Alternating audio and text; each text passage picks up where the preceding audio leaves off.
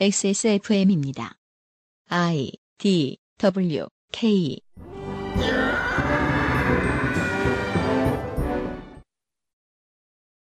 날씨 좋을 때 관광지에서 많이 보이는 풍등. 오픈마켓에서 최저 개당 420원에 구매할 수 있습니다. 종이와 틀, 손가락만한 인화물. 한국뿐만 아니라 동아시아 전체의 문화소품이지요. 이 때문에 불이 났다는 기사가 주초에 타임라인을 떠돌았습니다.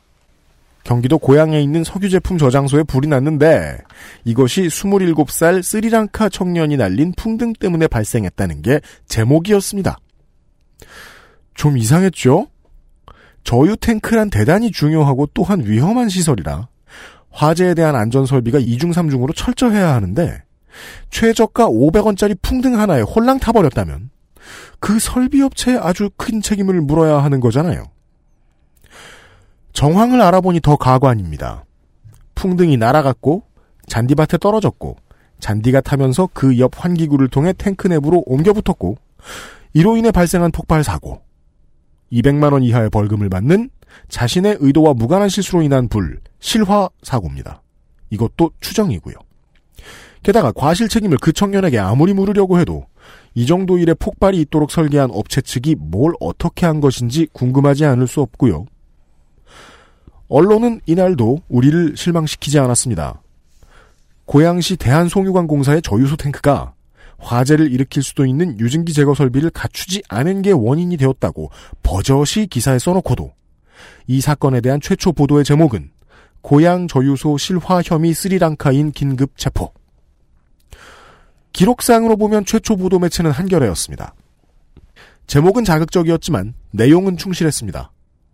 현장 관계자들 사이에서는 탱크 안에 차 있던 유증기의 붙어 폭발 화재로 이어졌을 가능성도 거론되고 있다는 중요한 실마리가 되는 문장도 있었지요. 하지만 자극적인 것만 남고 똑똑한 것은 빠지는 우라카이 반복 운동의 특성상 그런 팩트는 잘 채택되지 않습니다. 잠시 후 이를 따다 쓴 KBS의 기사 제목은 고양 저유소 화재 풍등이 원인 스리랑카인 긴급 체포. 잠시 후 조선일보는 행운 기원 풍등이 17시간 불기둥 원인 스리랑카 노동자 긴급 체포. 스리랑카, 스리랑카, 스리랑카. 주요 원인을 제공한 기업과 기관은 언론 보도에서 숨었고 그들이 제공한 원인이 없었다면 실화범이 되지 않았을 청년은 국적을 칼처럼 차고 혐오의 한복판에 던져졌습니다.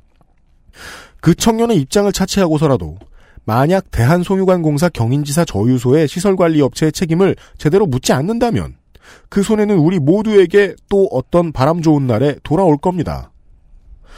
알아보면 알아볼수록 누가 엄청나게 검은 흑막을 가지고 이런 여론 왜곡을 시도한 게 아닌 것이 문제더군요.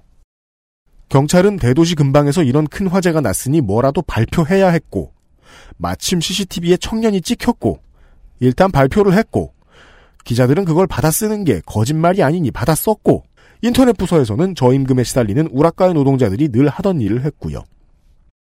무사 안일함이란 이렇듯 평소에 아무렇지 않게 돌아가다 말고 간혹 이런 큰 실수를 저지르더군요. 오늘은 꼭 필요하지만 평상시엔 무사한 일의 태도로 움직이는 사람들에 대해 이야기를 해볼까요?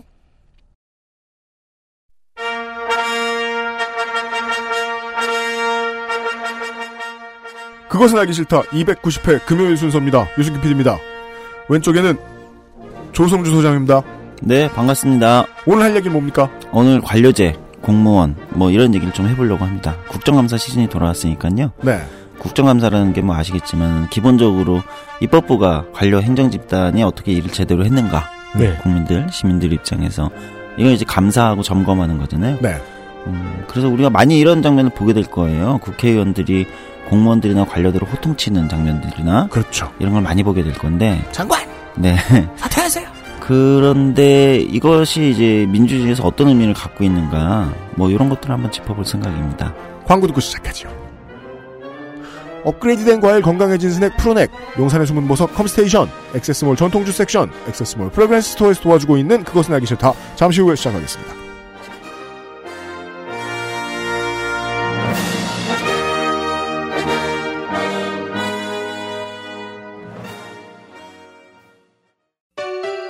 제주의 깨끗함을 그대로 담은 감귤. 그 위에 얹은 달콤한 화이트 초콜릿. 입안 가득 녹아드는 색다른 풍미. 촉촉함 속에 감춰진 바삭한 식감. 먹을수록 빠져드는 고급 천연 초코 디저트. 제주의 신선함에 달콤함을 더하다. 과일 그 이상의 맛. 오감 만족 과일 스낵 푸르넥 감귤 초코. 자기야, 많이 긴장돼? 여자친구 부모님과의 첫 만남. 전통주를 준비해보세요. 엑세스몰에서.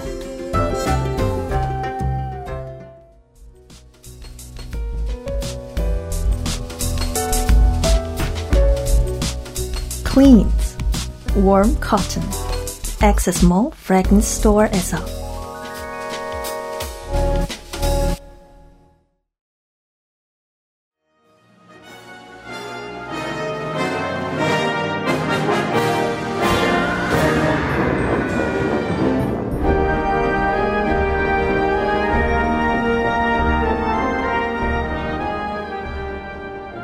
(2018년 10월의) 시사 아카데미 시간입니다 윤세민 에디터가 있고요 네, 안녕하십니까. 윤세민입니다. 관료제에 대해서 이야기를 하겠다니 예 어, 시작부터 눈에 전혀 띄지 않습니다 그렇죠. 한참 뒤에 눈에 띄는 문제 연구소의 조성주 소장과 함께 하고 있습니다. 관료제에 대해서 이야기를 한다는데요. 그 제가 참 저도 국뽕에 취한 사람인 것 같아요. 왜요? 왜? 외국도 안 나가 보고선 네. 우리나라가 좋을 거라고 생각해. 음. 뉴욕 지하철 나오는 그 예, 액션 영화 보다가 아. 네, 네. 우리나라 저 우리나라 지하철 서면역이나 음. 그저 충무역에서 그, 그 지하철 갈아타고 있으면 아이고 우리나라 짱이네 이런 생각하고 네. 가만히 앉아서 그 생각을 하는 거예요. 역시 그 내가 가지고 있는 돈을 사회 인프라에 쓰라고 맡기려면 기업보다는 국가가 좀 나은 것 같다 아직까지는. 네, 네. 예, 관료제가 쓰기가 좀 나은 것 같다. 근데 그 뒤집어 생각하자고요. 나는 국뽕에 취해서 우리나라 사람이니까 그렇게 얘기, 한국 사람이니까 그렇게 얘기할 수 있어. 다른 나라 사람들 그렇게 생각할까요? 뭐, 관료에 대해서? 음, 그거는 이제 그 개인마다 다르죠. 개인의 수입 정도에 따라서 다르고. 제 주변 사람들 중에 관료에 대해서 가장 큰 불만을 가지고 있는 것은 프랑스의 홍소라 석사입니다. 음. 네. 어, 홍소라 석사는 프랑스 관료 얘기만 하면 치를 떱니다. 혹은 프랑스 지하철 얘기를 하면요. 실제로 치를 떨다가 이가 빠졌는데 치과에서도 치료를 받는데 두 달이 넘게 걸립니다. 관료 수준이 아니라 모든 인프라가 다 짜증나는 거예요. 홍소라가 보기에는. 예. 아니 좋은 도입인 것 같아요. 그러니까 그렇게 비교했을 때 한국의 관료 체제가 굉장히 우수하다. 한국의 행정 관료 체제가 굉장히 우수하다는 평을 사실 많이 받아요. 네. 음, 특히 제가 그 홍소라 선생님 그 방송 자, 가끔 듣고 또 프랑스 쪽 얘기를 들어보면 정말 이럴 수가 있는가 이런 얘기들 많이 한대잖아요. 다음 달에 봅시다. 무슨 예. 법조 법원 같이 얘기하는. 네. 음.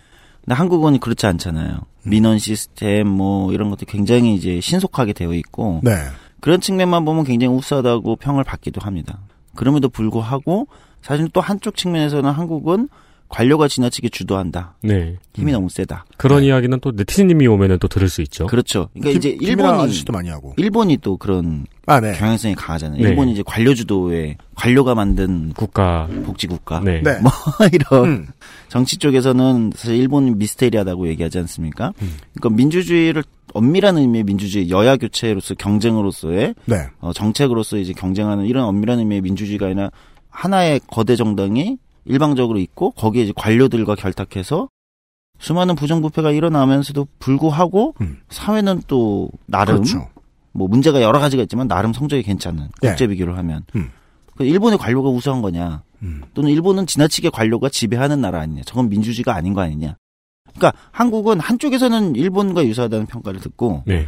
한쪽에서는 또 다르게 음. 어, 굉장히 우수하고 일본에서 봤을 땐 시민들에게 반응성이 빠른 그러니까 음. 프랑스랑 비교하면 시민들의 반응성이 빠른 거잖아요. 극히 빠르다. 네. 일본과 비교하면 어 일본처럼 어, 좀 관료가 지나치게 한국이 주도하는데 음. 그러니까 양쪽 평가를 다 받는 굉장히 독특한 나라라 할 수 있죠. 네. 네.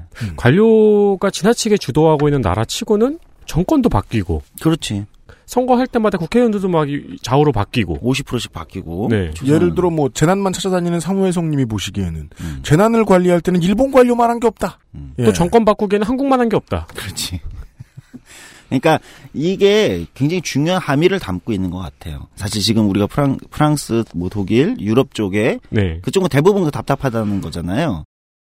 그다음에 이제 일본 그리고 중간에 한국 이렇게 보면 이게 저는 조금 과하게 얘기하면 음. 그러니까 민주주의라는 정치 체제에서 관료와 민주주의라는 정치 체제 두 가지는 늘 제가 볼 때는 긴장 관계인 것 같아요. 음. 그러니까 한쪽으로 힘이 쏠리 쏠리면 쏠릴수록 나타나는 문제들이 있는 거죠. 그러니까 이게 늘 약간의 이제 균형, 견제 같은 그렇게 얘기하기는 이제 민주주의가 정치 체제 더 크니까 그렇지만 이 관료제 시스템과 민주주의는 어쨌든 현대 민주주의는 긴장 관계에 있다. 그러다 보니까 음. 어느 쪽에 좀 더 무게가 실릴 때 한쪽에 무게가 실릴 때 나타나는 음.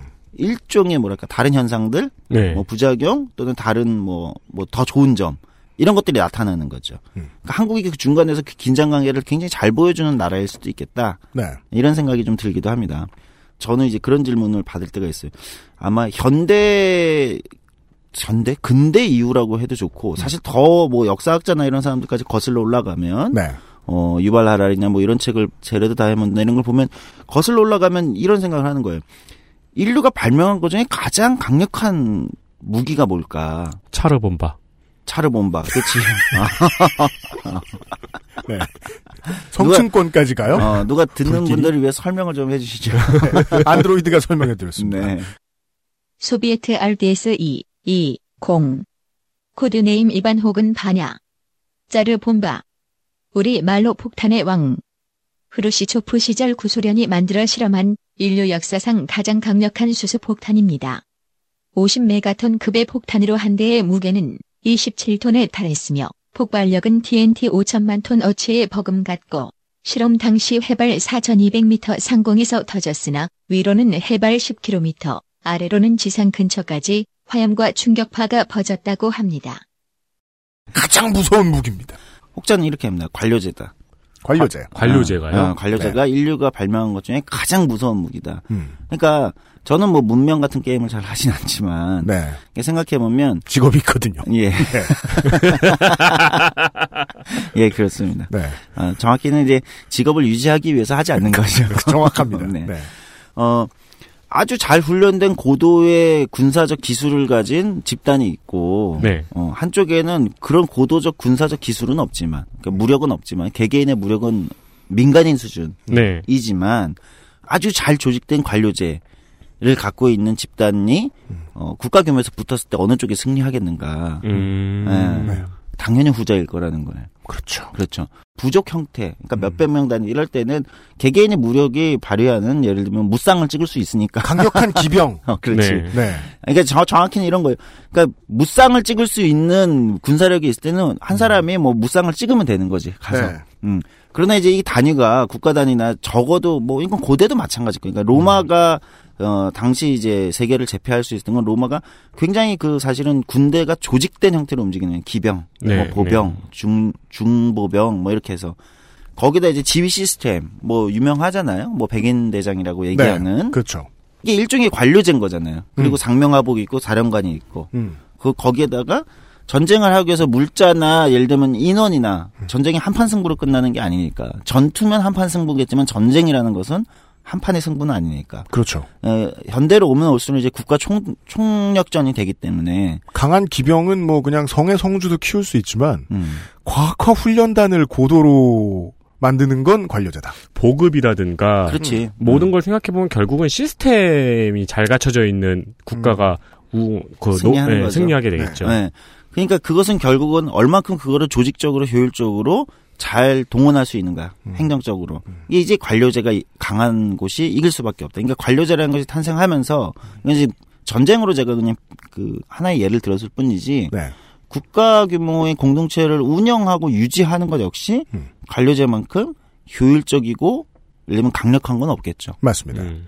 그렇기 때문에 이제 관료제의 발명이라고 굳이 얘기하면 관료제의 발명이 굉장히 강력한 효과를 발휘해 온 거고 인류 문명에서 이렇게 보이는 겁니다. 근데 이제 이게 현대 민주주의라는 이렇게 정치 시스템하고 관료제의 관계 이렇게 보면 이제 여러 가지 고민이 어, 추가로 이제 우리가 고민해 볼 필요가 있다는 겁니다. 그 서로 고민하는 장면을 이제 다음 주부터 보실 수 있습니다. 국정감사니까. 그렇죠. 보면은 이제 현대민주주의 우리가 눈으로 볼 때는 국정감사라는 게 이제 매- 매년 이제 9월, 10월, 10월이죠 보통 이제 음. 바뀌어가지고 10월이면 열리는데 추석 이후에 네. 국정감사라는 것이 그런 거잖아요. 현대민주주의 기본 체계인 입법부가 그렇죠. 네. 행정부, 행정부는 정확히는 이제 관료 집단이잖아요. 그렇죠. 그렇죠. 관료 집단의 관료 체계를가 얼마나 시민들의 의사에 네. 적절하게 그리고 또는 효율적으로 또는 평등하게 여러 가지 측면에서 제대로 집행했는가를 매년 일종의 점검하는 거죠. 음, 네. 네. 음, 그 점검을 하는 권한을 우리는 입법부에 주고 있습니다. 왜? 입법부가 시민들이 뽑은 대표니까. 네. 어, 그러니까 즉 시민들이 점검한다는 의미겠지. 네. 이런 게 어, 그렇게 하고 있습니다.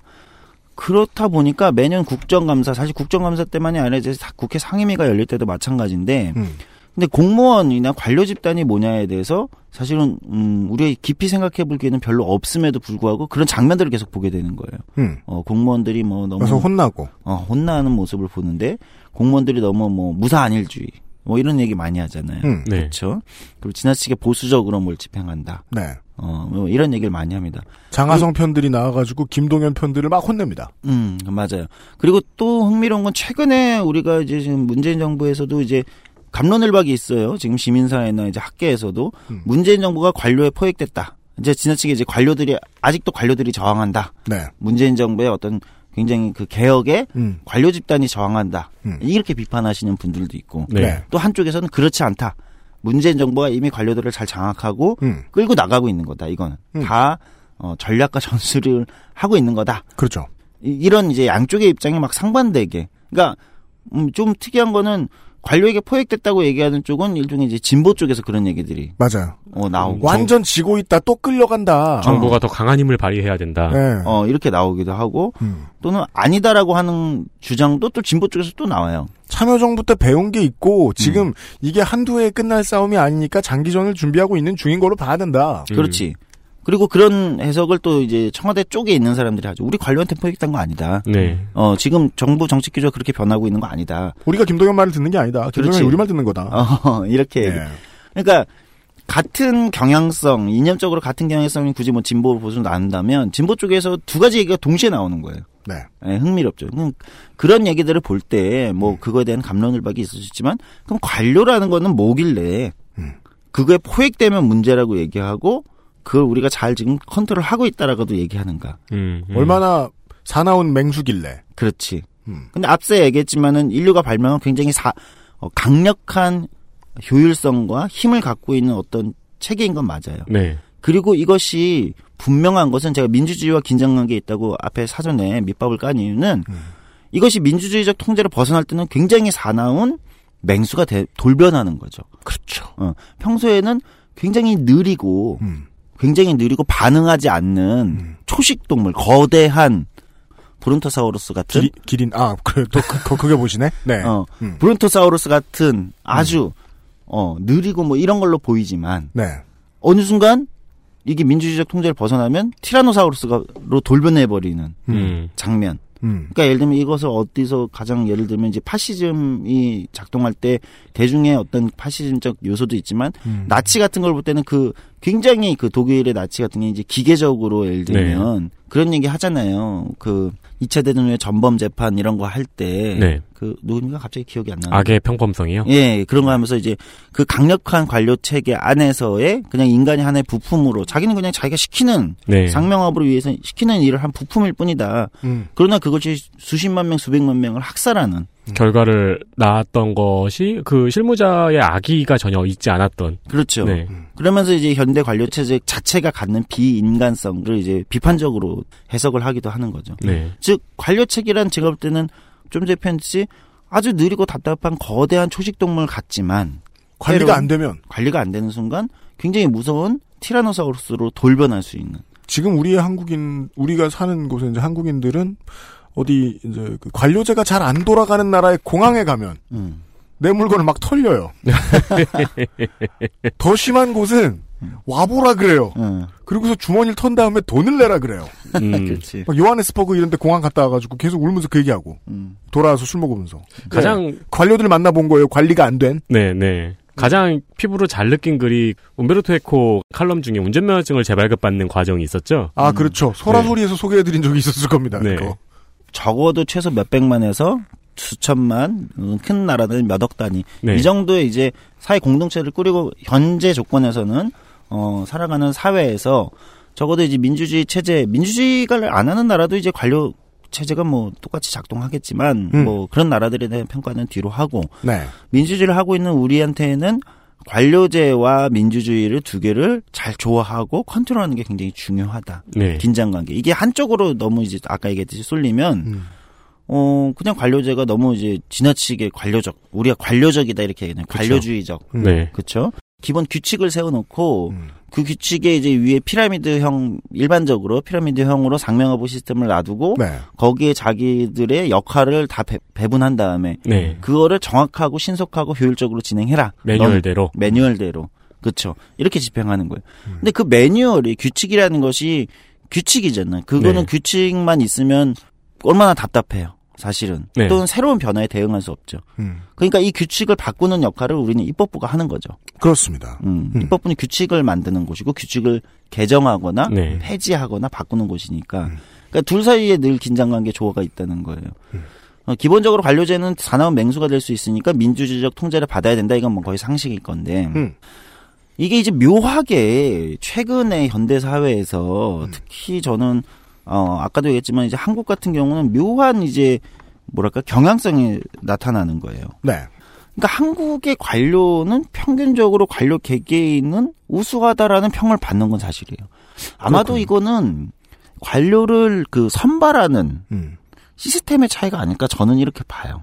앞으로 점점 더 우수해지겠죠. 그리고 네, 그런 경향성이 있죠. 네. 왜냐면 그 근데 이 이 포인트 굉장히 먼저 짚어주면 좋은 건데 관료를 한국이 관료를 선발하는 시스템이 일본과 유사하잖아요. 그렇군요. 사실 일본 걸 가져왔다고 봐야겠죠. 그럴 테죠. 예. 우수한 관료를 선발하는 이 시스템을 가져온 거죠. 네. 그러니까 이제 외국에 가면 관료 적어도 하위 관료 공무원이라는 직업에 대한 인식이 굉장히 다른 다르잖아요. 우리처럼 어 완전 신분 보장에 음. 뭐 완전히 뭐 우수하게 시험이나 선발 절차를 거쳐서 이렇게 네. 들어오는 시스템을 공무원 관료 집단 선발 시스템을 갖고 있는 나라가 그렇게 많지 않아요. 몰랐네요. 음, 음. 그렇게 많지 않아요. 프랑스 얘기하는데 프랑스는 고위 관료 쪽은 아마 그런 시스템을 완전히 갖추고 있죠. 네. 그 뭡니까? 프랑스의 고위 관료를 계속 그 프랑스 정치인들이나 국립행정학교. 네. 어 그거는 다 그쪽 출신이 해먹잖아요. 그렇죠. 음, 고위 관료는 그런 시스템을 걔는 하는데 네. 전체 고위 관료만 있는 게 아니잖아요. 이게 음. 그건 맨 윗대가리를 그렇게 하는 거고. 우리나라도 고위 관료를 배출하는 학교가 하나 있었죠. 어디요? 육군사관학교라고. 아, 네. 아, 그렇지. 네. 어, 그것도 좋은 지적인데. 제3세계에서. 너무 들어주려고 애쓰지 마세요. 아니, 아니, 아니. 전 윤세민 기자한테 깜짝깜짝 놀랐다 했어. 그죠? 제3세계에서 왜 군부가 네. 쿠데타를 하고 이렇게 되는 경우가 장교들이 네. 가장 우수한 집단이 군대를 가기 때문이에요. 음. 아, 그 개념으로. 군대 장교들이 쿠데타를 하잖아요. 제3세계에서. 네. 지금은 이제 그런 게 많이 적어졌지만. 네. 네. 7, 80년대, 90년대 이럴 때 제3세계. 근데 한국도 그렇게 설명하기도 해요. 그렇죠. 음. 네. 음, 그러니까 해방 이후에 군대라는 곳이 어쨌든 그 여러 가지 제공해 주잖아요. 네. 그렇죠. 인생의 성공을 어느 정도 보장해 주는 시스템이 있는 맞아요. 거잖아요. 네. 그 선발 과정이 있고 훈련 과정이 있고 네. 그 안에 굉장히 군대야말로 인류 현대문에서 가장 강력한 관료 조직이죠. 네. 그렇잖아요. 완벽한 그렇죠. 관료 조직이기 때문에 거기서 훈련됐기 때문에 사람들이 우수한 거예요. 현대사회 첫 단계에 가장 인기 있는 직업. 음. 거의 모든 나라에서. 그렇죠. 제3세계 그러니까 이제 처음 이행할 때 본건대에서 이제 넘어올 때 그런데 지금 최신의 그 자본주의의 흐름에서는 음. 이상하게 공무원이 인기가 더 올라간다. 음. 한국 사회에서. 그거는 제가 볼 때 아마 신자유주의적 흐름 이후에 한국에서 나타나는 것 같아요. 네. 철밥통의 매력. 네. 그러네요. 과거에 군인도 신분 보장이 가장 확실한 직업이었으니까요. 그렇죠. 네. 그러니까 거기서 우수한 인력이 자원이 글로 가기 때문에 네. 사회에서 거기서 쿠데타가 많이 일어날 수밖에 왜 이 사회가 잘못 무능하고 잘못된 게 있으면 이 사람들이 그걸 이제 뒤집는 거죠. 우린 바꿀 책임이 있고 능력이 있어. 음. 그러니까 왜그 박정희 쿠데타도 초기에 그 사람들 김종필 네. 그 지금 이제 고인이 되셨군요. 네. 네. 보면 이제 본인들 일종 혁명가라고 그죠? 생각을 생각하는 네. 제3세계 쿠데타들 대부분이 그렇지만 네. 어, 이런 경향에서 나오는 이유가 있어요. 음. 어쨌든 그 과정을 지나고 이제 민주주의를 하게 되면 관료 조직이 이제 아까 다시 얘기가 좀 딴 데로 흘렀는데 프랑스 같은 경우는 이제 막 그렇게 하는 것 같고 근데 네. 전체적인 하위 관료 시스템을 그렇게 하진 않는단 말이에요. 음. 한국은 전부다. 경찰 뭐 예를 들면 뭐뭐 온갖 개제 관료 100, 우리만 해도 100만 명이 넘을 텐데 네. 동사무소에서부터 음. 그렇게 하진 않는다는 거예요. 노량진에 집어넣어서 팔팔 끓인 다음에 음, 그리고 소스만 뽑고 70년대 중반, 80년대 이후의 신자유적 흐름 이후에서는 공공 부분을 개혁한다. 음. 이게 여기선 개혁이라고 그 사람들은 대처나 어, 네. 아, 역시 고인이 되셨군요. 어쨌든 레이건이나 음. 예를 들면은 뭐 거기만이 아니라 대부분의 나라들이 그런 신자유주적 흐름 경향성에서는 공공 부분을 이 가지고 있던 관료 공공 부분이 가지고 있던 이것을 비효율성이라고 지적하고 네. 이것들을 대부분 이제 민간화시키는 기업에 떼주고. 그렇죠. 음. 그러니까 그 과정에서 뭐냐면 공무원 보통 이런 게 일어나지 않나요? 유럽이나 이런 데서도 어 모라토리엄이나 이런 게 나면 이제 공무원분의 공무원 연금, 공공 부분 연금 같은 걸 이제 낮추고 네. 네. 신분 보장을 예전보다 이제 강하게 해주지 않고 음. 해고 공무원 부분에서도 공무원도 해고가 가능하고 공공 네. 부분의 노동 유연성을 확보하죠. 그, 그런데 보면 놀라워요. 그러니까 외국 보면 가끔 기사 보면 걔는 공무원도 해고를 해 구조 네. 조정을 해. 맞아요. 음. 근데 우리는 공무원은 구조 조정하지 않잖아요. 그렇죠. 구조 조정은 민간이란 말이에요. 네. 음. 그러니까 이게 저는 조금 누가 뭐 연구 자료를 좀 더 찾아봐야겠지만 한국의 공공부문 개혁하고 신자유주의 외국의 공공부문 개혁이 좀 달랐던 것 같아요. 음. 음. 혹시 그 과정 중에 있는 건 아닐까요? 우리는 공공 부분이 공공 부분을 넓게 보면 공기업이나 이런 데의 비효율성 이런 데의 구조조정은 꽤 있었, 있었죠. 네. 근데 공무원 관료 집단 자체를 구조조정했는가. 음. 그거 좀 달라진 것 같아요. 거기다가 음. 한국은 워낙 그게 더 셌던 것 같아요. 고용 불안이 훨씬 세죠. 네. 나와도 나오면 죽는 거잖아요, 우리는. 네. 음. 그렇죠? 그러니까 복지가 안 돼 있으니까. 네. 또 연금 체제나 이런 게 되어 있는 게 아니니까 그렇죠. 약했던 거죠. 훨씬 지금은 이제 많이 강화되고 있지만 네. 그러니까 상대적으로 한국에서 어느 순 어느 시점을 딱 지나면서부터 공무원이 최고의 직업이 된 거예요. 네. 하위 관료조차도 네. 외국에서는 어, 별로 인정받지 않고 좋은 직업이 아니라고 보는 하위 관료조차도 음. 한국에서 굉장히 좋은 직업이 돼버린 거죠. 고용 안정 그거 하나 가지고. 고용 안정과 그다음에 기본적으로 제공되는 연금과 노후 보장과 아, 한국이 또 노후 보장이 약하잖아요. 그러네요. 맞네요. 근데 노후 보장이 굉장히 세잖아요. 네. 그리고 공무원. 그 공무원 연금 담보로 대출 받으면 엄청 싸요. 음, 그러니까 그건 이제 일종의 기업 복지인 거예요. 네. 그러니까 기업으로 얘기하면 일종의 복지가 괜찮은 거예요. 또 음, 음, 그렇잖아요. 음. 네. 근데 임금은 낮아요, 사실 공무원이. 네. 맞아요. 음, 그러니까 우리 알겠지만 9급이나 7급, 뭐 사실 5급 행시 보고 초임 사무관들 월급이 민간이랑 민간에 그러면 이제 5급 행시 보고 막 엄청난 경쟁을 통해서 공부해가지고 행시 보고 딱 들어간 5급 사무관의 어, 연봉하고 네. 민간 웬, 웬만한 중견 중견 기업 들. 이상의 음. 어 여기 이제 신입사원 연봉 비교하면 낮아요. 이상하죠. 네. 네, 낮아요 더. 저 시험을 봐서 들어올 만한 임금 조건은 아니죠. 음. 네. 그러나 생애 소득으로 보면 아마 높을 수 있어요. 그렇죠. 어.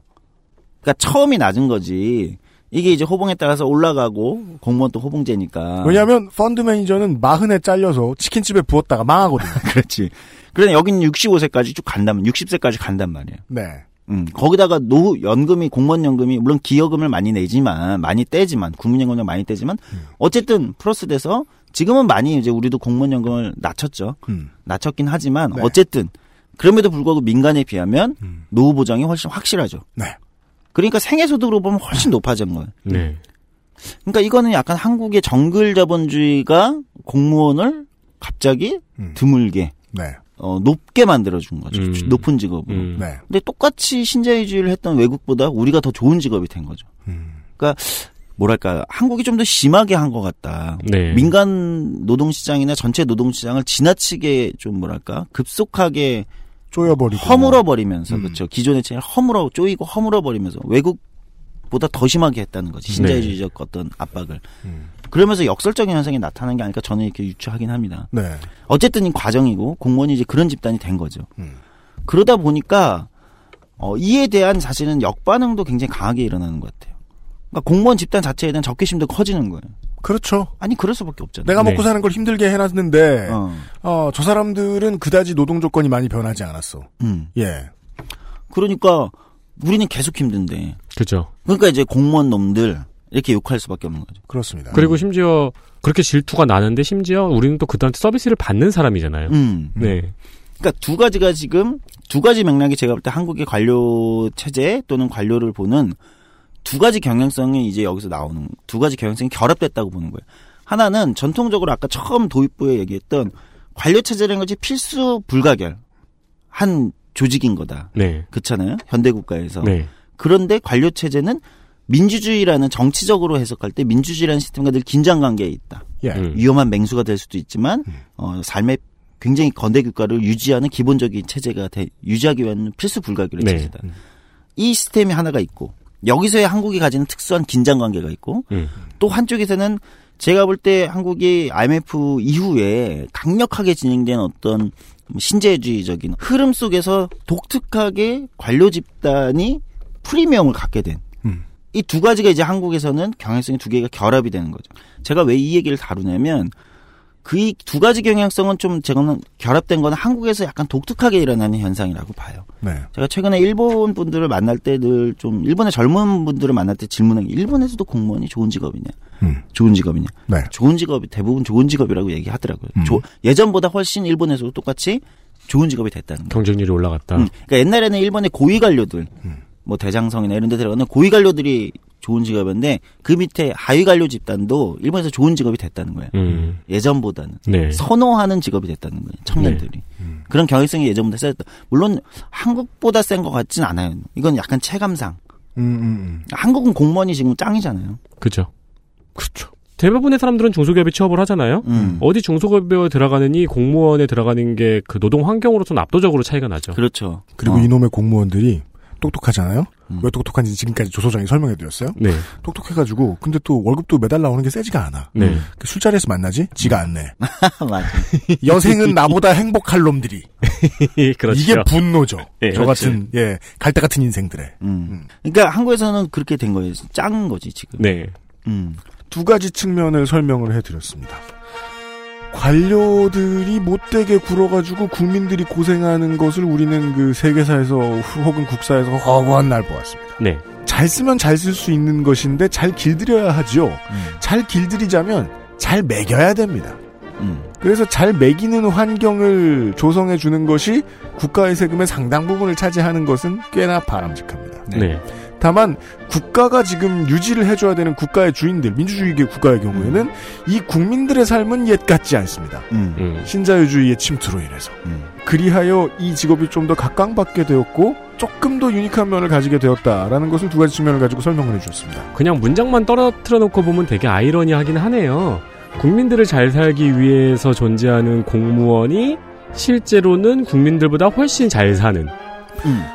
시사 아카데미 시간입니다. 저는 종종 내 집이 크다면 어, 내 집 일부가 좀 허물어져도 경비실이 더 튼튼한 것이 마음에 들 때가 있긴 합니다. 네. 광고를 듣고 돌아오죠.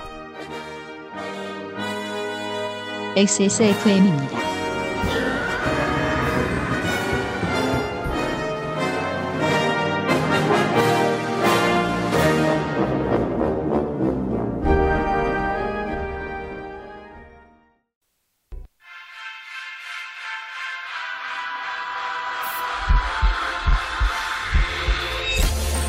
Viva la Juicy by Juicy Couture. X Small Fragrance Store에서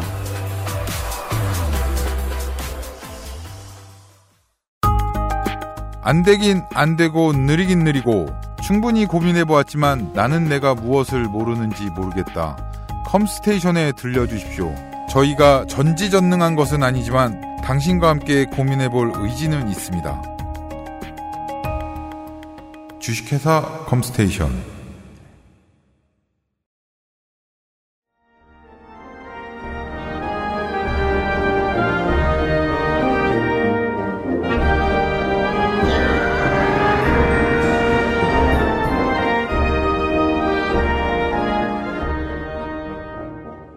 옛날에요, 그, 미국에 이민을 가면, 요즘도 그러는지 모르겠는데, 한동안 그, 농촌에서 일을 해야 되는 경우들이 좀 있었습니다. 미국에 가면요? 이민을, 가면? 이민을 하면, 네. 사탕수수 농장 이런 데서? 모르겠어요. 사탕수수 많겠죠, 어딘가에? 미국에서? 예. 옥수수? 목화밭? 그러니까 노- 농장에서 업무를 처음에 시작하시는 분들이 좀 있었어요. 그게 네. 뭐, 뭐 의무였는지 모르겠습니다만 그런 어른, 어른들한테 이제 촌의 이야기를 들어봅니다. 음. 그러면 이제 경찰서 분소들이 있을 거 아니에요? 우리말로 한 파출소? 근데 이제 그 지역의 인구가 너무 적으니까 공무원을 많이 채용할 여력이 없어요. 음. 음. 그래서 파출소에 그 가끔씩 셰리프 왔다 갔다 하고 한 두어 명 일을 해요. 네. 근데 그것만 가지고는 주의 세금으로 경찰을 다 유지할 수가 없으니까 경찰서 파출소에서 저 비디오 대여점도 해요. 아, 진짜요? 파출소 겸 비디오 대여점이 있대요. 촌에 가면. 네. 그 거기에 나오는 이제 월급 가지고 먹고 사는 거예요. 오. 그 전화를 받으면 급한 민원보다는 보통 이제 그 무슨 영화 들어왔느냐는 네. 질문에 더 많이 답을 해줘야 되는 그런 상황인 거죠. 음. 그런 민간의 돈이 들어와야 겨우 유지할 수 있는 직장인 경우들이 많이 있다. 미국의 그 공무원들은 네. 그런 설명을 해주시더라고요. 그래서 동네에서 왜그그 뭐냐 보안관도 뽑고 이러잖아요. 그 동네는. 네. 그래서 얘기를 해준다는 거예요. 이 집안에 어느 뭐 저 아들 딸내미가 뭐 저 조실 부모하고 힘들게 됐다. 얘 채용해 주면 어떠냐. 아. 동네 사람들끼리 합의를 봐서 어. 어, 그나마 얘가 있는 게 낫지 이런 식으로 생각해서 주는 직업이다. 음. 한국이랑 영 다르죠. 그렇죠. 한국에서는 그러면은 싸움 납니다. 그럼요, 우리 아들이! 노량진에서 난이 일어납니다. 이게 무슨 소리냐며. 네. 그 지금의 우리가 우리 시민들이 갖고 있는 한국의 공무원 관료 집단에 대한 일반적인 시각, 평균적인 시각은 어 전체적으로 한국의 과한 정글 자본주의 신자유주의적인 압박 때문에 나타난 어 일반적인 전체 국민의 고용 불안정과 시민들의 그 경제 삶의 피폐함, 음. 불평등의 강화 네. 이것이 초래한 이제 역반응이라는 네. 측면이 하나가 있고 음. 또 하나는 관료가 지나치게 주도하면서 네. 어, 관료들이 주도하면서 시민들에게 필요한 민주적인 어떤 의사결정과 정책 집행의 이것들이 왜곡되는 경우. 이제 이게 관료 포획론 같은 거죠. 관료 음. 포획론. 어, 음. 그리고 실제 그런 경향성이 한국에 없었던 게 아니고. 그럼요. 왜냐면 일본이 그렇고 한국이 또 그런 부작용이 똑같이 비슷하게 나타나는 나라라고 했잖아요. 네. 그러니까 이 두 가지 측면이 모두가 나타나고 있다. 그런데 흥미로운 건, 어, 이 두 가지를 그러면은 우리가 이제 바꿔서 좀 좋은 방향으로 끌고 나가게 하면 해법이 뭐냐라는 걸 여기서 고민하기 시작하면 음. 굉장히 어려운 고민을 이제 해야 된다는 거예요. 그러게요. 뭐가 문제인지를 이해하는 데까지 따라오는 건 어렵지 않았는데 음. 해법이 있어? 그러니까 이걸 이제 한국적인 제가 볼 때 뭐 굳이 표현하면 지금 한국이 당면한 특수한 관료 체제를 놓고 벌어지는 특수한 조건이 지금 있다는 거예요. 그 음. 시사 아카데미를 들어주시는 많은 청취자 여러분, 다른 어떤 코너를 들어주시는 청취자 여러분들보다 제가 감사해야 하는 거 아시죠? 근데요, 이 요즘은 좀 들으셔도 되는 게요. 그 얘기를 하고 이제 아 재미없다 시작한 지 30분 되죠? 음. 그럼 그때부터 조성주 소장이 약을 팔아요. 네. 근데 뭔 약을 파는지 안 들어보고 끄시는 분들이 되게 많아. 음. 약을 판다니까 이게 말투가 안 섹시해서 그렇지? 지금부터 약 팔 시간이에요. 네. 해법을 생각하자잖아. 그럼 네. 팔아- 자신, 자신 있다고. 팔아볼게. 네. 자 봅시다. 이제 그럼 이제 한쪽 측면을 보자고요. 한쪽 측면. 그러니까 관료들이 이제 문재인 정부 뭐 관료 포획론 이런 걸 비판하는 분들의 뭐 그래서 그 아 그래 관료가 일본처럼 지나치게 관료가 일부 이제 재벌이나 뭐 어떤 이익 집단과 결합해서 음. 어 일본은 사실 국회의원들하고 관료들이 결탁하잖아요. 그죠? 음 그래서 무슨 족이라고 하잖아요. 무슨 건설족 이렇게 얘기하듯이 네. 그렇게 해서 그 상임위만 뭐 수십 년을 하는 국회의원이 일본이 그런 네. 그게 이제 일본 사회를 망쳤다 이런 비판인데 일견 맞는 말이란 말이에요. 음. 그런 거 비슷하게 한국에 그런 걸 제일 많이 비판받는 데가 이제 기재부, 모피아, 재경부. 재경부 옛날에 네. 구재경부, 기재부 이런 데잖아요. 음. 그런 비판이 많았고 그러니까 문제가 있다. 일본처럼 그렇게 되는 것은 이걸 견제하기 위해서 그러면은 만약에 이런 가정을 해보자고요. 그렇게 하지 말고 관료가 지나치게 하지 말고 음. 시민들이 직접 결정하자 할 수도 있어요. 그렇잖아요. 네. 어, 만약에 극단적인 상상을 해서 뭘 어떻게 할까요? 관료가 아니라 천 명의 시민을 모아서 음. 이렇게 천 명의 시민을 모아서 시민들이 직접 예산을 어떻게 방금 손을 왜 움직이신 거예요? 어, 그러니까 랜덤으로? 어, 어, 어. 천 명을 사람을 천 명을 이렇게, 다 이렇게 랜덤. 랜덤 으로 어, 랜덤으로 막 선발해가지고. 네. 천 명이 예산을 어떻게 쓸 것인가를 수기하고 토론하고 해가지고 결정하게 하자 이렇게 해보자는 거예요. 무슨 배심원처럼. 음, 음, 천 명에 그러면 더 좋은 결과가 나올까? 를 생각해봐요. 어, 생각해보자. 가정을 해보자는 거예요. 근데, 우리는 그러면, 아, 그래. 관료, 공무원 놈들이 다 이제 지네 이해관계 때문에 다 몹쓸게 해놓으니까, 그리고 반응도 느리고 시민들이 직접 하자. 이렇게 해보면, 천 명이 모아서 했는데, 처음에는, 어, 막 시민들의 의견들이 막 잘 적용될 수 네. 있어요. 그러나 제가 늘 그 방송을 하면서도 가끔 던지는 얘기지만 우리들은 천사의 세계에 살고 있는 게 아니다. 네. 네. 그 천 명의 시민들이 모두가 윤리적이고 합리적이고 깨끗하고 예를 들면 이럴 거라는 가정이 없잖아요. 음. 욕망이 있을 수 있고 네. 아니 흔들릴 수도 있고 뭐- 뭐 뇌물에 흔들릴 수도 있는 거잖아요. 음. 사실 이렇게 되면 제가 재벌이라면 음. 만약에 제가 어떤 강력한 이해관계를 추구해야 되는 좀 부패한 재벌이라면 이 천 명의 시민 집단을 매수하겠어요. 그죠. 그럼요. 음, 다양한 방식으로. 네. 음, 천 명이 왜 어렵습니까? 지금 매겨 살린 기자가 몇 명인데요. 음. 내가 아주 부패한 어떤 그 마피아 세력이라면 이 천 명의 집단을 매수할 수 있는 방법은 얼마든지 있다는 거예요. 네. 그럼 매- 천 명이 선발되기 전에도 어 그게 될 수 있는 예를 들면 모 집단에 충분히 뿌려놓을 수도 있는 거죠. 그럼요. 또는 미디어를 통해서 강력한 미디어들을 통해서 이들의 생각을 초기에 흔들어 놓을 수도 있는 거죠. 장학금을 주고 사회 참여 광고를 막 모든 쇼마다 다 집어넣고. 음, 선발 자체에 개입할 수도 있고. 그렇죠. 그럼요. 그러니까 우리는 천사의 세계에 살고 있기, 있지 않기 때문에 네. 이론적으로는 마치 그렇게 하면 좋을 것 같지만 그렇게 되지 않는다는 거예요. 네. 그리고 우리는 쓰레기 처리 시설도 대한민국에 하나도 없고. 관료제를 오염시킬 수 있는 조직이 있다면 대의민주주의를 오염시킬 수 있는 능력도 당연히 가지고 당연히 있다. 있는 거예요. 예. 두 개는 사실은 우리는 시민들이 직접 한다 그러면 내가 직접 하는 것처럼 이게 표현이 되기 때문에 네. 나는 안 그럴 거야 하고 우리는 스스로 생각하지만 여러분 가슴에 손을 얹고 솔직히 생각해 보십시오. 나도 흔들릴 수 있는 존재다. 네. 네. 라는 거잖아요. 네. 특히 내가 부족한 게 여러 가지가 있으면. 그래서 사실 현대민주주의는 관료 체제, 즉 공무원 집단 관료 체제에게 신분 보장을 해주는 이유가 있어요. 네. 흔들리지 말아라라는 거예요. 음, 음. 노후까지 야, 다 보장해 줄 테니 네. 너는 흔들리면 안 돼. 대신 엄격한 윤리적 잣대를 너한테 들이댈 거야. 들이댈 거야. 너는 뇌물 받으면 끝이야. 네. 너는 잘못하면 끝이야. 연금. 인간인들은 뇌물이란 걸 받을 방법이 없는데 너네는 어떻게 받아도 뇌물인 경우가 많아. 그렇지. 음. 그러니까 강력한 윤리적 윤리적 또는 여러 가지 행동의 제약을 부여하죠. 네. 대신 신분 보장해 줄게. 음, 음. 어, 그러니 너 흔들리면 안 돼. 그러니까 다시 돌아가면은 천 명의 시민들이 직접 한다고 했을 때 이것은 얼마든지 오염될 가능성이 충분히 여전히 존재한다. 근데 관료 집단에게 그런 걸 보장해 주면서 뭘 하느냐? 음. 평균만 가져가게 하는 거예요. 그렇죠. 그러니까 최선의 선택이 100이라고 하면 시민들이 다 모여가지고 할 때 이건 100이 될 수도 있고 0이 될 수도 있는 거예요. 그렇지 않나요? 도박입니다. 도박이에요. 그러나 공무원을 발- 시키면 어, 아사무사하게 나옵니다. 그렇지. 규칙에 의해서 매뉴얼대로만 하기 때문에 빵점은 안 나옵니다. 50은 나오는 거예요. 네. 네. 어. 그런데 60점도 안 나오지만. 이게 우리가 이제 5천만 명이니까 대한민국이 5천만 명의 전체 삶에서 이 정도 규모에서 음. 100점이냐 0점이냐는 모험을 하는 건 굉장히 힘들어요. 안 됩니다. 0이 되는 순간 다 죽는 거니까. 그쵸. 그렇죠. 어, 100이 되면 이제 대박이 나는 거지만. 짜르 본말 터뜨려요. 어, 어, 어. 천 명을 매수했더니. 그러나 꾸준히 50으로 가자. 50을 유지하자 꾸준히. 음. 이렇게 되는 경우에 선택을 하게 된다는 거죠. 그쵸. 게 이제 이 정도 규모의 거대한 국가 공동체를 유지하는 방식인 거죠. 네. 하나의 예 포인트가 나왔습니다. 음. 관료제는 결과 예측이 가능 용이하다. 음. 네. 50을 계속 유지하는 거예요. 근데 50을 이게 사회 환경이 변하고 기술의 발전도 있고 시민들의 욕구도 다양해지잖아요. 네.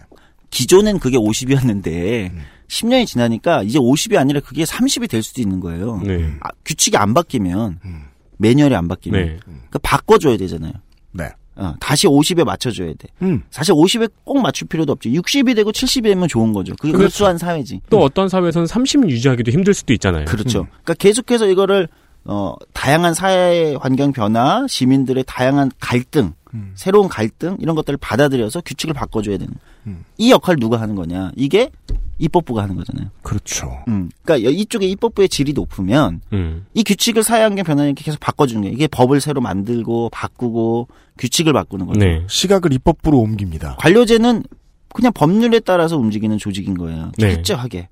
그게 바뀌면 대신 그게 바뀌면 규칙이 바뀌면 그 규칙 바뀐 규칙에 철저하게 맞춰서 가는 겁니다. 즉 이렇게 표현해요. 관료제는 항공모함이다. 방향을 바꾸기가 어려워요. 음.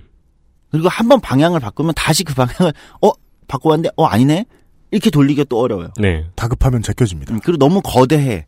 그렇기 때문에 이게 가지는 효과가 너무 커. 네. 너무 많은 사람들에게 중요한 영향을 미치죠. 음, 어. 그러니까 결정이 신중해야 되는 거예요. 음. 관료제는. 그러니까 스스로 결정하지 못하게 하는 거예요.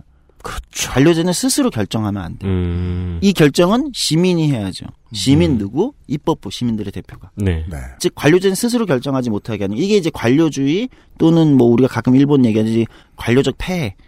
그들이 관료가 직접 결정하고 판단해서 뭔가를 국가를 끌는 건 위험한 거예요. 음. 왜냐면 그리고 그건 굉장히 비효율성이 시간이 가면 갈수록 비효율성이 나오는 거죠. 네. 시민들의 다양한 변화 욕구를 못 집어넣는 건가. 그러니까 입법부가 잘 되면 이거를 잘하면 이걸 어, 환경에 맞게 바꿔주는 거죠. 규칙과 음. 매뉴얼. 이 법부는 훨씬 기민하니까요. 그렇죠. 왜냐면 입법부는 표로 네. 시민들이 표로 야 너 이거 안 받고 그러면 당선 안 시키는 거잖아요. 그러니까요. 그 정당이 패배하는 거. 네. 음, 훨씬 기민하게 작동하게 되는 거예요. 그렇게 보니까 우리가 공무원들이 복지부동을 욕하는 거는 양면성이 있다는 거예요. 원래 공무원 조직은 복지부동해. 하고 있는 거예요. 음. 음. 우리는 그런 NPC니까 음, 우리의 컨트롤러를 들고 있는 사람을 설득하라고. 그렇죠. 그게 입법부. 음. 관료 체제라는 거는 거대한 항공모함과 같아서 굉장히 위험하고 네. 느리고 예를 들면 한 번 방향이 수정되면 다시 수- 그것을 돌리기가 어렵기 때문에 네. 어, 그 자체는 굉장히 원래는 느리고 복지부동한 것이다. 네. 네. 이 규칙과 매뉴얼을 바꿔주는 게 입법부고, 그렇죠? 네. 정당과 입법부와 국회의원들이 잘 작동할 때 관료 체계가 시민들에게 기민하게 반응한다는 거예요. 음. 근데 뒤- 여기서 이제 한국적 특수 상황 두 번째. 네. 특이하게도 한국은 아까 잘 얘기했지만 신자유적인 압박이 너무 셌기 때문에 전체 국민의 삶이 너무 안 좋아 피폐해졌어 사실. 음. 근데 이 관료 집단이 그 사이에서 상대적으로 안정되고 괜찮은 직업이 돼버린 거잖아요. 네. 그러니까 이거에 대한 역반응으로 우리의 불만이 강력하게 존재하는 거 아닙니까? 네. 왜 우리만 안 좋아졌어? 음. 니는 아직 괜찮네? 음. 그러니까 약간 이게 이거를 뭐 아주 뭐 그냥 논리적으로 아니 그럴 게 아니라 모두가 좋아지는 게 좋은 거 아니에요? 이렇게 얘기할 수도 있지만 그건 좋은 얘기고 안 내겠다는 거고. 음, 좋은 얘기고 음. 좋은 얘기고 현실은 어쨌든 시민들이 자기 삶이 나빠지면은 불만이 있을 수밖에 없는 거죠. 네. 그게 공무원연금 개혁 때 있었던 반응들이었죠. 강력하게 나오죠. 음. 이게 이제 이 앞서 얘기한 이 문제에 다시 결합되는 겁니다. 시민들의 불만이 있어. 그 불만은 그게 합리적이던 그러니까 음. 결과로서 그게 논리 어, 논리적이고 합리적으로서 아 원래 관료 집단은 좀 복지부동하고 그래서 이걸 잘 바꿔주는 게 입법부예요. 제가 앞에 얘기했던 이 좋은 말들 음. 이게 있다고 하더라도 이것만 가지고 설득이 안 돼. 설득이 안 돼. 왜 내 삶이 힘든데? 네. 내 그리고 삶을 편하게 만들려고 쟤를 더 편하게 해준다고? 음 그게 설득이 안 되죠. 네. 입법부가 잘 반응해야 돼. 그래서 이렇게 우리가 얘기하지만 음. 때로는 입법부가 입법부는 시민의 표를 받는 집단이잖아요. 음. 여기서 또 딜레마가 나옵니다. 입법부가 이런 판단을 할 때가 있어요. 음. 어 시민들이 공무원 조직에 대한 불만이 제일 세네. 음. 그 이유는 사실은 따지고 들어가 보면 신자유주의적인 압박이나 여러 가지 노동시장의 잘못된 정책들로 인해서 국민들의 삶이 어렵기 때문에 음. 공무원에 대한 불만이 큰 거잖아요. 음. 그쵸? 이거 인정하자고요. 근데 입법부가 만약에 국회의원이, 어? 국민들이 불만이 많네? 그 불만에 내가 편승해야지. 음. 공무원 죽여. 음. 예를 들면, 네. 모든 문제가 공무원이야. 음. 니들이 복지부동에서 문제, 니들이 이 불만에 그냥 편승만 한다면 문제 해결은 안 되는 겁니다. 음, 갑자기- 어떤 국회의원이 갑자기 나오더니 공무원의 월급을 반으로 깎겠습니다. 똑같은. 하- 음.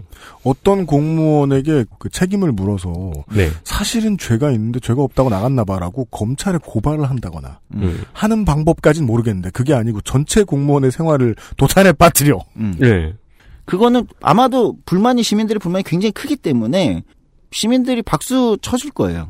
그러니까 아, 잘했다. 막 네. 이러면서. 그 굉장히 유혹적인 막 카피라이팅을 하면서 뭐 공무원이 음. 시민보다 잘 사는 게 말이 됩니까라고 하면서 어.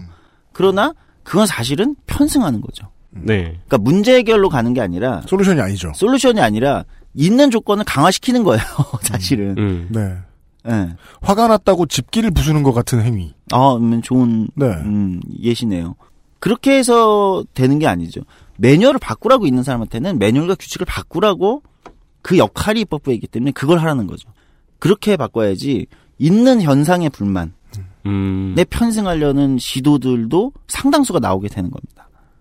어. 이게 한국이 굉장히 강한 것 같고요.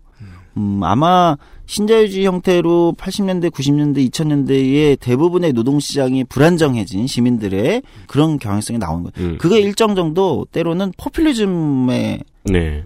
그걸 등에 업고 네. 출연하기도 하는 거죠. 실제로는 뭐 월급을 깎는다는 것은 극가, 극단적인 방법은 나오지 않는다 하더라도 뭐 투명성과 청렴도를 위해서 이것저것 도입하겠다는 공약들은 매번 나오죠. 그렇죠. 네. 근데 이제 그게 대부분은 결론적으로는 이제 투명성을 점검하기 위해서는 또다시 어, 투명성을 점검하는 조직이 필요하고 새로운 관료 조직이 만들어지고 음. 이게 계속 이렇게 되는 경우가 많아요. 네. 그러니까 맞아요. 문제 해결이 계속 그 조직의 매뉴얼을 바꾸는 거나 조직의 규칙을 바꾸는 게 아니라 새로운 조직을 만들면 또 새로운 관료 조직이 만들어지고 그렇죠. 그 결론적으로는 역설적으로 관료 조직이 더 비대해지는 결과가 계속 나오는 거죠. 음. 네. 음. 그리고 그런 경우는 이제 그런 조직들 별로 통제를 안 받거든요. 시민적 통제에서 벗어나는 조직들이 점점 늘어나게 되는 결론이 된다. 음. 결과로 결과적으로. 네. 그러니까 의도와 결과가 어, 불일치하는 네. 경우가 나오기도 하는 거죠. 네. 그러니까 음. 내가 처음에 이제 나라는 건 여기서 좀 상징적인 의미의 국민 음. 혹은 국민이 힘을 쥐어준 입법부 이런 거죠. 즉 이 거대한 5천만짜리 내가 어, 새로운 조직이 하나 필요할 것 같아 관련 조직이 이렇게 쓰게라고 생각해서 만들었을 때그 음. 조직이 내가 쓰고 싶은 대로 쓰여지지 않죠. 네. 예. 그래서 한국의 관료 조직의 어떤 그 위험성 또는 한쪽에서는 위험성이고 한쪽에서는 뭐 일- 그냥 우리의 그냥 통속적 표현으로 뭐 답답함, 음. 복지부동, 사회 환경을 못 쫓아가는 네. 문제들 네. 굉장히 많을 거예요.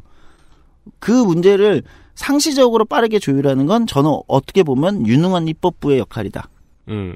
근데 여기에 또 하나의 문제가 있어요. 세 번째 제가 한국이 겪는 또 하나의 문제. 한국은 입법부에 대한 불신도 엄청 큰 나라예요. 네. 맞습니다. 그리고 입법부에 대한 불신을 상당히 많은 미디어들이 조장합니다. 주로 보수 경제지들이나 보수 언론들이 많이 조장해요. 네. 근데 이렇게 하다 보면 진보든 보수든 음, 이게 인터넷 언론 시대로 넘어왔으니까 일단 누가 읽어야 될 거 아니에요. 음, 일단 읽자면 가장 먼저 찔러서 나오는 그 신경은 누굴 미워하는 마음이거든요. 음, 사람들이 이미 입법부를 미워해. 음. 그래? 그럼 또 입법부 미운 얘기나 한번 해볼까? 하면서 쿡쿡 찌른단 말이에요. 그건 이제 진보 보수를 구, 구분하지도 않는 수준이에요. 음. 한국의 언론, 언론 저는 이거는 특히 한국의 언론이 많이 그런 걸 하는데 좀 전에는 입법부의 일부 의원들이 또는 입법부의 일부가 시민들이 공무원 조직에 관료 조직에 갖고 있는 불만에 솔루션을 제공하는 게 아니라 편승한다고 그랬잖아요. 네. 음. 거꾸로 이쪽 측면 또 다른 측면에서는 한국의 미디어들 언론들은 시민들이 입법부에 갖고 있는 불만에 편승합니다. 음. 네. 언론들은요. 네, 네. 편승합니다. 안철수 레토릭입니다. 그렇죠. 국회의원 미우시죠? 음. 줄여드리지요. 네. 그런 겁니다. 동사무소 미우시죠? 동사무소 없애드리겠습니다예요. 뭐 이거는 제가 지난 방송에 몇 번의 방송에서도 얘기했지만 공, 뭐 국회의원의 월급도 뭐 무보수 명예직으로 해라. 음. 그러니까 한쪽에서는 공무원 월급을 깎, 깎아라. 예를 들면 극단적으로 한쪽에서는 국회의원 월급을 깎아라. 예를 들면 국회의원의 뭐 특권, 뭐 각종 권한을 많이 네, 내려놓게 해라. 없애라. 뭐 이렇게. 하는.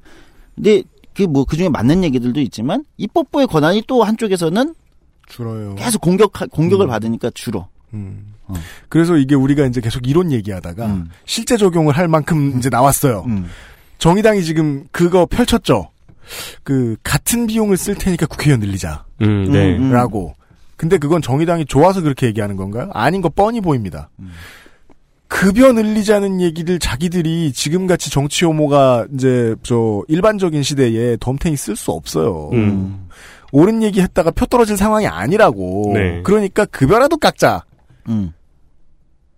관료 조직의 위험성과 답답함, 복지부동이나 예를 들면 시대 변화를 못 쫓아가는 걸 견제하기 위해서 유능한 입법부가 필요한데 네. 사실은 솔루션으로는 네. 불만을 해결하기 위해서는 유능한 입법부가 필요한데 우리는 유능한 입법부에 대한 이게 필요하지만 또 입법부에 대한 불만이 또 한쪽에서 굉장히 강하니까 음. 사실은 유능한 입법부를 못 만들게 하는 또 한쪽의 힘이 또 강하다는 거예요. 그렇죠. 이렇게 되면 뭐가 되냐? 어느 쪽도 해결이 안 되는 거죠. 네. 그렇죠. 어느 쪽도 해결이 안 되는 거야. 유능한 입법부도 못 만들게 되는 거고 음. 관료 조직의 폐해도 음. 견제하지 못하게 되는 거죠. 그러니까 다수의 지지를 받아먹고 장사를 해야 되는 사람들이 계속해서 미움, 혐오 같은 장사만 하고 있다 보니까 음. 누구도 클 수 없게 되는 결과가 나는 거죠. 음. 우리 원고에 보면 이제 그 법관들에 대한 얘기도 나왔는데요. 사법부도 관료잖아요. 음. 사법부와 행정부를 관료들을 우리가 그 직접 컨트롤할 수 없으니까 컨트롤하라고 그 샥패드 내준 입법부한테 음. 아 재정부 관료들 이렇게 다뤄라. 음. 너네가 당하지 마라 라고 네. 계속 잔소리를 하거나 아니면 이 법관은 탄핵해라라고 네. 하든가 네. 해야 되는데 말씀해주신 대로 경제지나- 버튼을 한 두 개를 빼. 네 경제지나 이런 데서는 못하니까 페널티 어. 음. 아니면 이 플레이어 삭제 어. 이런 식으로 해놓으면 플레이할 사람이 없어져 버리는 음. 네 그래서 이번에 국정감사가 있을 텐데 매년 또 반복되는 프레임이 또 두 가지 프레임이 똑같이 반복될 거예요. 첫 번째 하나는 어, 공무원의 네. 어떤 가지는 불만에 편승하려는 네. 음, 한쪽에서는 이제 이걸 강화하는 기사들이 막 나올 거예요. 네. 막 나올 거예요. 어, 어디 뭐 국민의 머슴들이 말하면서 막 이제 이거에 풀- 편승하는 네. 또는 그거에 편승하려는 국회의원들도 나올 거예요 한쪽에서. 네. 그럼요 그러면 이제 기사가 또 재생산되고 막 이걸 강화시키겠죠. 성과급 잔치 벌였다 이러면서. 음. 그리고 또 뭐가 나올 거냐면 국감이 딱 끝나고 나면 네. 다시 이제 보수 경제지들을 중심으로 해서 뭐가 네. 어떤 기사들이 쏟아져 나올 거면 매년 국감 이래서 되겠는가. 음. 그렇죠. 이러면서 이제 입법부를 또 이제 막, 날림 국감 어, 막 하는 기사가 나올 거예요. 그, 네. 뭐, 오락가락, 오락가락 하는 정부 시책, 뭐, 음. 공무원들 헷갈려. 어. 음. 이두 가지가, 그러니까 결국은 다 죽자 이거지. 네. 아니, 그렇잖아. 다 죽자 이거지.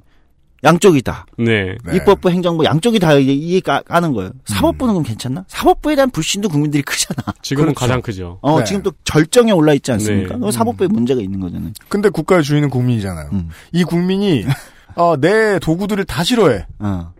그 너무 화가 나게 두면 그 헛간을 불태운다니까 그걸 좋아한다니까 그렇죠. 그렇게 됐을 때 누가 제일 큰 이득을 보겠는가? 그렇죠 아.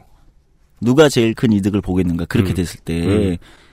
사실은 그렇게 됐을 때 바로 일부의 고위 관료, 부도덕한 관료와 음. 사회 경제적인 경제 쪽에 자본주의 경제를 하고 있으니까 네. 경제적 이 거대 이익 집단이 결탁하는 상황이 바로 그런 순간 탄생하게 되는 겁니다. 음. 그러니까 지금처럼 우리가 뭐 입법부 미워하고 행정부 미워하고 사법부 미워하고 하다 보면은 삼성이 제일 커진다는 거죠. 그렇죠. 삼성과 일부 관료 집단이 결탁하게 되는 거예요. 네. 정책적으로. 우리는 그것을 사실 이미.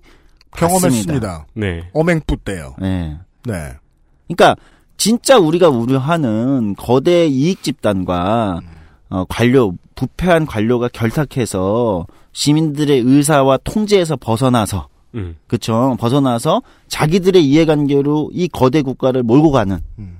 이런 것은 언제 탄생하는가? 라고 했을 때 그것은 무슨 음모론처럼 그들이 뭐, 뭐 어디 뭐 룸사롱에서 만나서 뭐 음모론으로 어느 집단이 네. 그림자 정부에서 이렇게 만들어지는 게 아니고 네. 바로 이런 그러니까 해소되지 않는 불만 네. 불만들이 근데 이 모든 것을 다 불만스럽게 증오하고 혐오하는 그 구조들이 반복될 때 바로 그들이 출연하는 겁니다. 응당 잘 쓰자라고 말해야 할 도구들을 쓰지 말자라고 말하는 사람들. 음. 그 작업은 아주 오래 걸리는 일이겠죠. 설득해야 할 사람이 국민 전체니까요. 그렇게 화가 나도록. 그거를 매년 우리가 다양한 어떤 장면들에서 이런 이거 지금 오늘 우리가 방송에서 다룬 이야기들을 이런 것들을 좀 다양한 장면들에서 유추할 수 있어요. 네. 또는 볼 수 있어요. 근데 가장 극적으로 저는 보여주는 시기가 국정감사 때다. 음. 음, 국감 때다. 예, 이렇게 보이고 그 국정감사에서 그래서 한번 유심히 청취자분들 보시는 것도 좋을 것 같아요. 음. 그 전에 어떤 얘기들이 나오는지 음. 끝나고 나서 또 똑같은 얘기들이 어떻게 쓰는지 네. 사실 이거는 제가 정치부 기자를 한번 불러가지고 음. 우리 방송에 한번 출연시켜가지고 음. 따져 물을 필요가 있을 것 같아요. 음. 왜 니네 맨날 그렇게 써? 음, 너왜 맨날 그렇게 써? 그럼 이제 그런 얘기 할지도 몰라요. 아, 그건 지난 기수 때 선배가 쓴 거고. 그렇죠. 뭐 높은 확률로 나는 그렇게 안 쓴다. 음, 왜냐하면 기자는 절반 관료적이죠. 음, 그쵸. 예. 음, 자리가 불안할 뿐 음, 직위는 유지되기 때문에 직위는 단단하기 때문에 음. 음. 그렇죠. 네. 맞아요. 그렇습니다. 네. 스탑. 잠깐만요. 네. 우리 몇 분 했어요, 근데? 내 시간 50. 체크를 못했어. 55분이요. 어? 55분이요. 딱 찼어요. 아 그래요? 지금? 네, 왜요? 네, 아니 시간을 체크를 못해서 아, 내가 짧을까봐? 30분을 했는지. 아, 아. 딱 채웠어요. 아 그래? 어. 감 좋아지셨어. 어. 이걸 강조하시고 자기 시간 모르고도 잘 맞춘다고. 아니 아니야. 약도 잘 팔고. 네. 네, 어, 폰. 바꾸셨네요? 아, 예, 예, 빨간 걸로. 네, 바꿨어요. 축하드립니다. 빨간 것. 어, 빨간 걸로 바꿨는데, 하여튼 뭐, 많아요. 네. 에피소드가. 우리 그 여기 셋 중에 관료가 한 명 있어요. 아, 네. 관료가 폰을 빨간 걸로 바꿨어. 숨어 들어왔어. 호의호식하고 있어. 이거 봐, 이거 봐, 이거 봐. 이거 아이폰 7 중고로 산 거야, 중고. 그럼 들띠껍게 빨간 거 말고 은색으로 사지. 기스 막 내지. 빨간 거 이뻐가지고. 자, 네. 이런 식으로 시작한단 말이에요. 관료에 대한 혐오를 한 시간 동안 설명해 주셨습니다. 네. 네. 관료에 대한 혐오가 특히나 2000년대, 2010년대 이후에 가중될 만한 이유가 충분했다. 음. 어, 근데 제가 아까 앞에 얘기했는데요. 정말 막 내 집이 100평인데 내 집에서 비가 새. 음.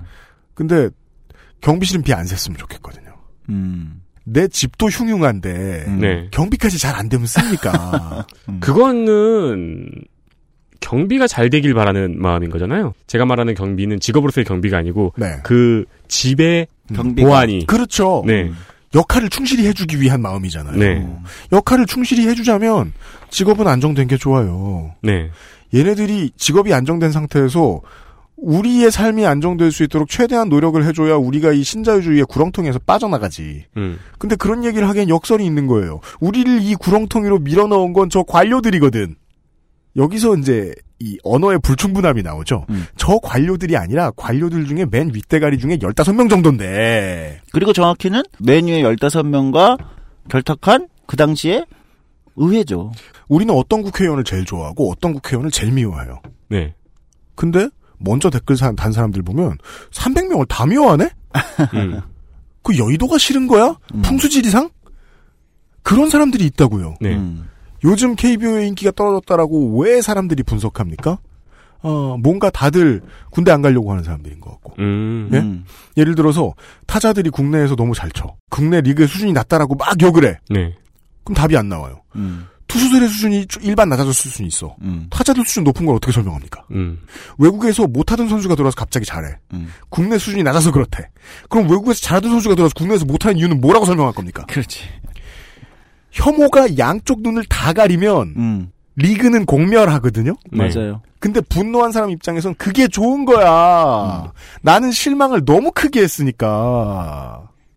실망을 너무 크게 한 사람들을 입에 덕테이프를 붙여가지고 어디 묶어놓자는 게 아니라 그 사람들한테 어떻게든 아 그게 아니고 국회는 공무원이 마음에 안 들면 이렇게 쓰시는 겁니다. 라고 누군가가 차근차근히 설명해 줄 필요가 있다는 겁니다. 네.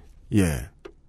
아, 그 정도까지만 약을 팔았습니다, 오늘은. 네, 그렇습니다. 만능 해결책이 있다는 건 아니고, 없어요. 네. 그런 거. 앞으로 지금 그 이제 국감을 이제 국감을 전후로 해서 어 관료도 미워하고 법관도 미워하고 국회의원도 미워할 만한 기사들이 막 쏟아질 거예요. 그렇죠. 네. 네.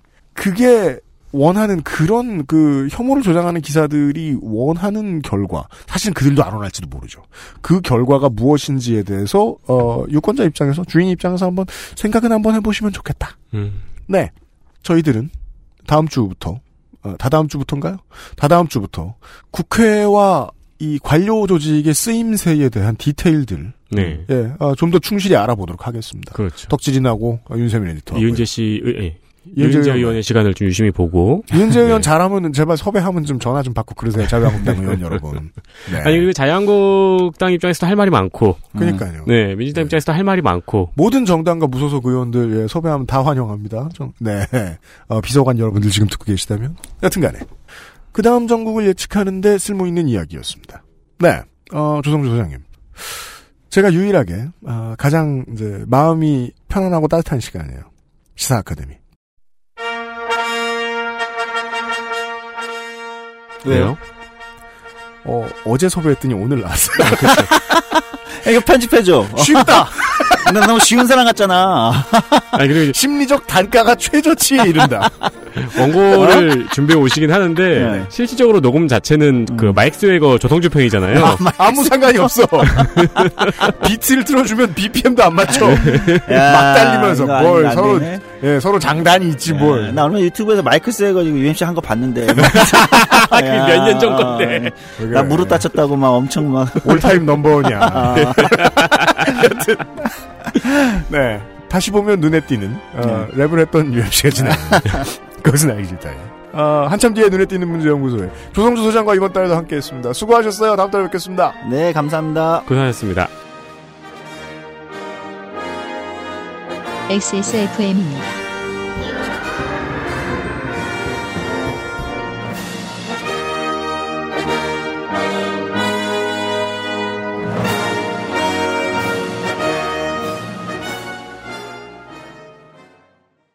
아버지, 한 잔 받으세요.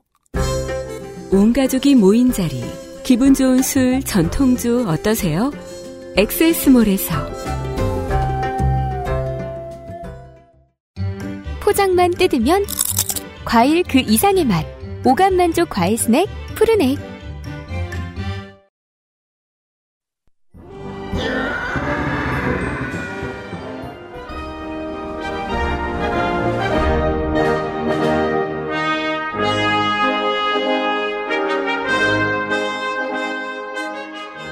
제가 intro에 소개해드린 이 사건이 저도 뭐 이렇게까지 진행될 줄은 몰랐습니다. 다행히 이제 어, 이 문제에 대해서 의심을 가지는 분들이 많아서 이 우라카이 기자들에게서 나온 이 인종 혐오가 어, 하루 만에 진압당했어요.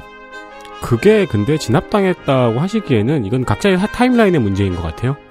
처음에 풍등을 날렸다는 그 강매 터널 공사장을 찾아봤어요. 경인지사 저유소 있는 곳하고. 네. 강매 터널은 정식 명칭이 아닙니다. 강매 지하차도가 맞습니다. 음. 근데 첫 기사 쓴 데서 강매 터널이라고 썼는지 그날 하루는 하루 종일 강매 터널이라고만 쓴 기사밖에 음, 없습니다. 아무튼 경의 중앙선 강매역 아래에 있는 게 강매 지하차도입니다. 여기 근처 공사장이라고 했으면 그 지하차도에서 멀지 않을 겁니다. 왜냐하면 길만 건너면 신도시고 도시라는 게 100m만 가도 새로운 이정표가 나타나니까 네. 강매 지하차도 주변이라고 불렀으면 강매 지하차도 주변인 거예요. 네. 근데 그 불이 난 저유소는 그 공사장이 어딘진 모르겠지만 아주 가깝게 봐도 300m고요. 지하차도 기준으로 보면 저유소까지 1.2km의 거리가 있습니다. 네. 그리고 지하차도하고 저유소 사이에 산이 3개나 있습니다. 풍등이 날아간 거리인가요? 저- 전개가 많이 의심스럽습니다. 저 거리에서 풍등 때문에 불이 난다는 건 다시 말해서 여의도에서 불꽃 축제를 했더니 지구 최후의 날이 된 거죠.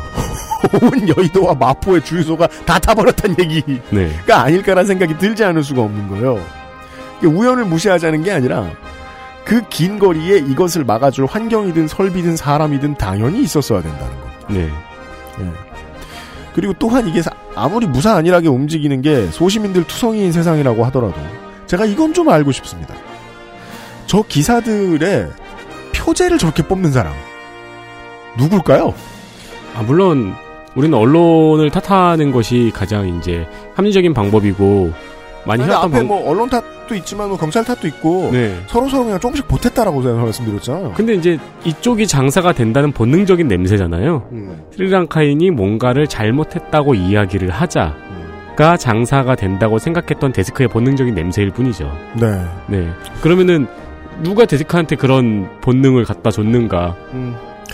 뭔가 저는 조금 더 알아보고 싶다는 열의가 있어요. 아무튼 시사 아카데미로 이뤘던 이번 주 금요일에 그것은 알기 싫다였습니다. 윤세민 에디터하고 유승균 PD가 물러갑니다. 안녕히 계십시오. XSFM입니다. I D W K